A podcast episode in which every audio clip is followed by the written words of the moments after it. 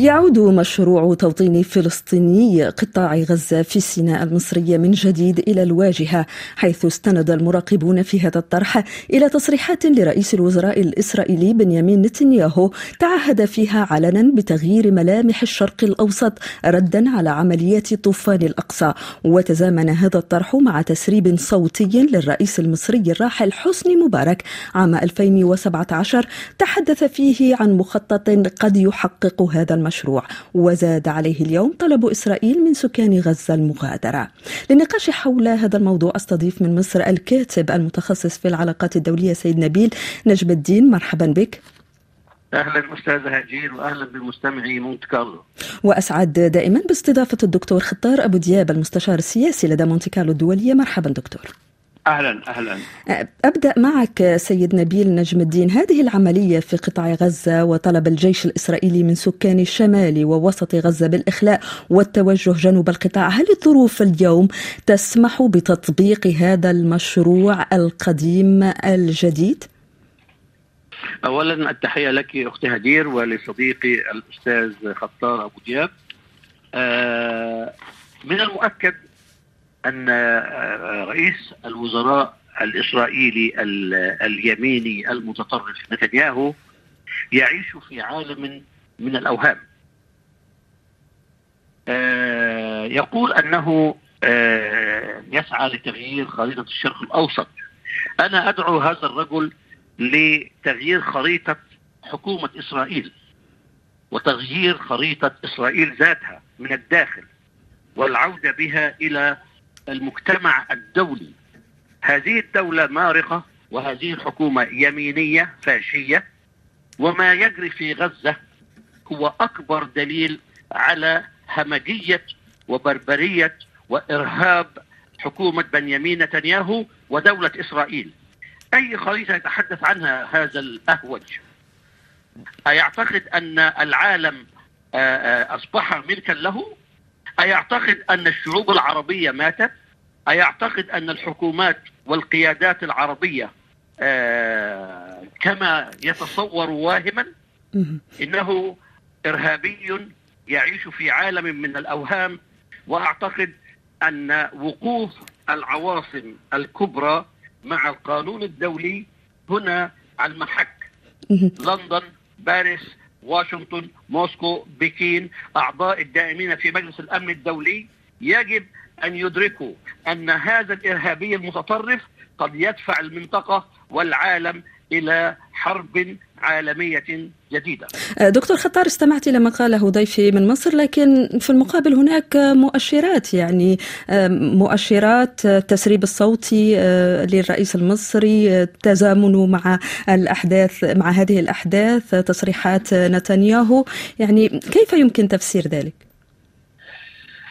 بالطبع هناك خطط وبعض المرات آه، نود الابتعاد عن نظريات المؤامرات لكن ما قاله الأستاذ نبيل آه، الصديق دقيق جدا بمعنى آه، أنه المسألة ليست تلبية لرغبات، المسألة وقائع وشعب فلسطيني الذي ذاق في الماضي مرارة الترانسفير في 1948 من الصعب أن يستوعب ذلك، بالطبع هناك حصل سابقا تهجير كثيف أو إجبار للفلسطينيين على النزوح نحو مصر في 2008 وتجميعهم هناك لكنهم عادوا. علينا الا ننسى أنهم عادوا وأن مشروع المشروع القديم الجديد وهو برأيي مشروع يعود لمنتصف تسعينات القرن الماضي في توطين للفلسطينيين في سيناء فشل.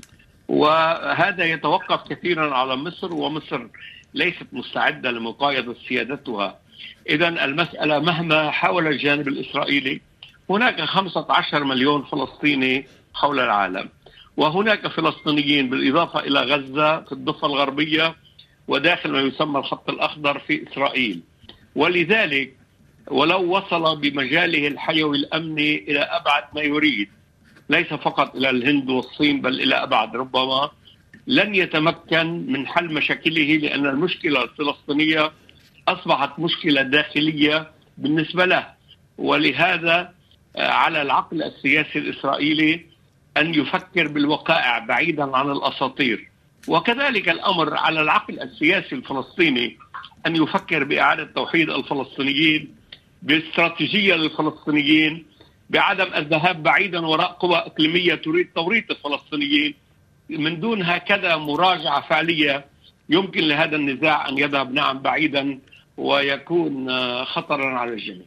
أه، سيد نبيل نجم الدين رغم ما قيل تبدو إسرائيل وكأنها يعني ماشية في المشروع على من تعول في تحقيق أه، مشروعها أه، هذا وهل تصمد مصر أمام الضغوط الأمريكية؟ أنا أشكرك على هذا السؤال أختي هدير. إسرائيل تعول على شيئين. البلطجة السياسية التي تقوم عليها الحكومة الإسرائيلية. اثنين الدعم الغير منطقي والغير أخلاقي من الولايات المتحدة الأمريكية وصمت عواصم أوروبية أعضاء في مجلس الأمن الدولي. أعتقد أن المسؤولية الآن تقع على أعضاء مجلس الأمن. إسرائيل أو حكومة بنيامين نتنياهو خاصة هي تعتقد أنها تحارب في أراضي الغير وهذا استراتيجية إسرائيلية دائما معاركها بعيدا عن إسرائيل.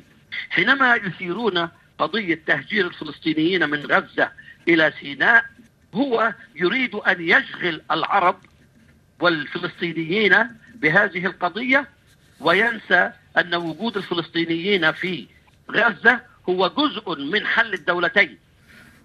دولة فلسطين التي تقوم على الضفة وغزة وعاصمتها القدس الشرقية.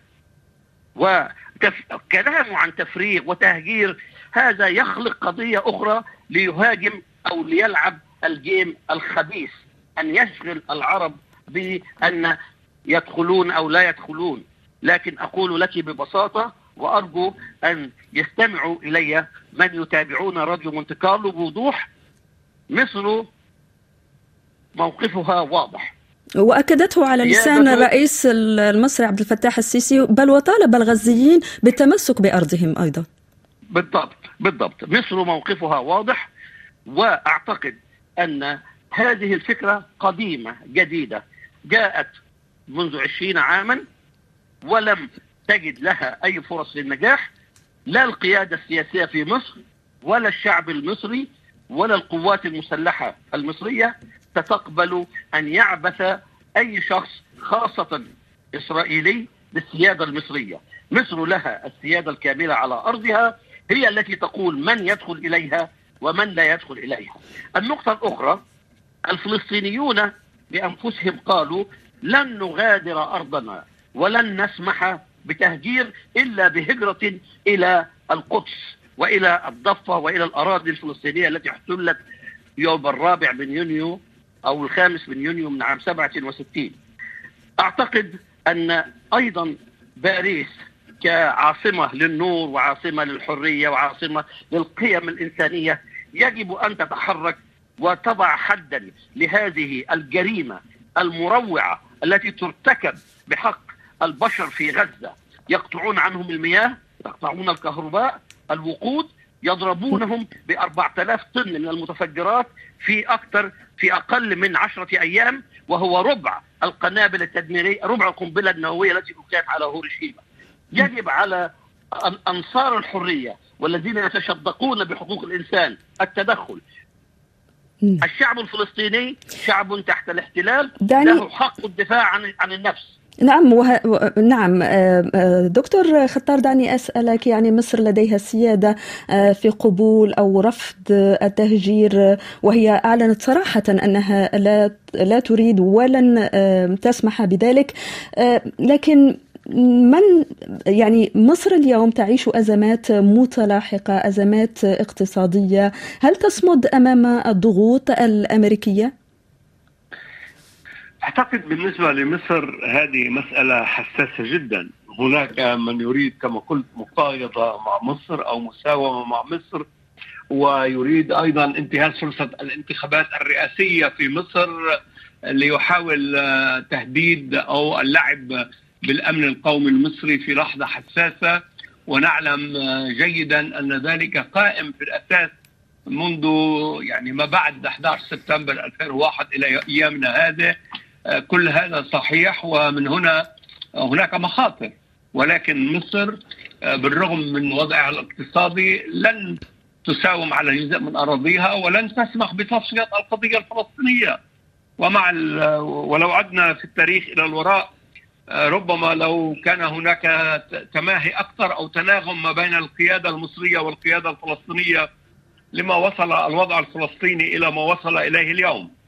هناك اذا البعض يريد أن يغامر بالوضع الفلسطيني وكأنه يلتقي مع نتنياهو في مشاريع وهمية ومشاريع خطرة تحاول ضرب كل الأمن القومي العربي دفعة واحدة ومنه الأمن القومي المصري. سيد نبيل نجم الدين الموقف الأوروبي الداعم لحق إسرائيل في الدفاع عن عن نفسها هل يقبل بتهجير أكثر من مليون فلسطيني عن أرضهم؟ أنا يعني أحمل الغرب عامة والعواصم الكبرى في الغرب وهي لندن وباريس والاتحاد الأوروبي مسؤولية تاريخية. وأحذر وأحذر مرة ثانية وقوف الاتحاد الأوروبي مع هذا الظلم وهذا الإجرام وهذا الانتهاك لقوانين حقوق الإنسان وسكوته ودفاعه عن جرائم الحرب سينقل الحرب إلى أوروبا وإلى شوارع لندن وباريس. أحذر مرة ثانية. وأنا أحترم الغرب وعشت في الغرب عشر سنوات. وقوف العواصم الأوروبية.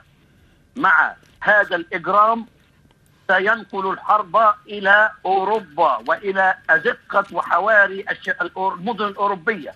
وأنا أود أن أشير إلى الون ماسك هذا الملياردير الذي قال أحذر من حرب أهلية في أوروبا.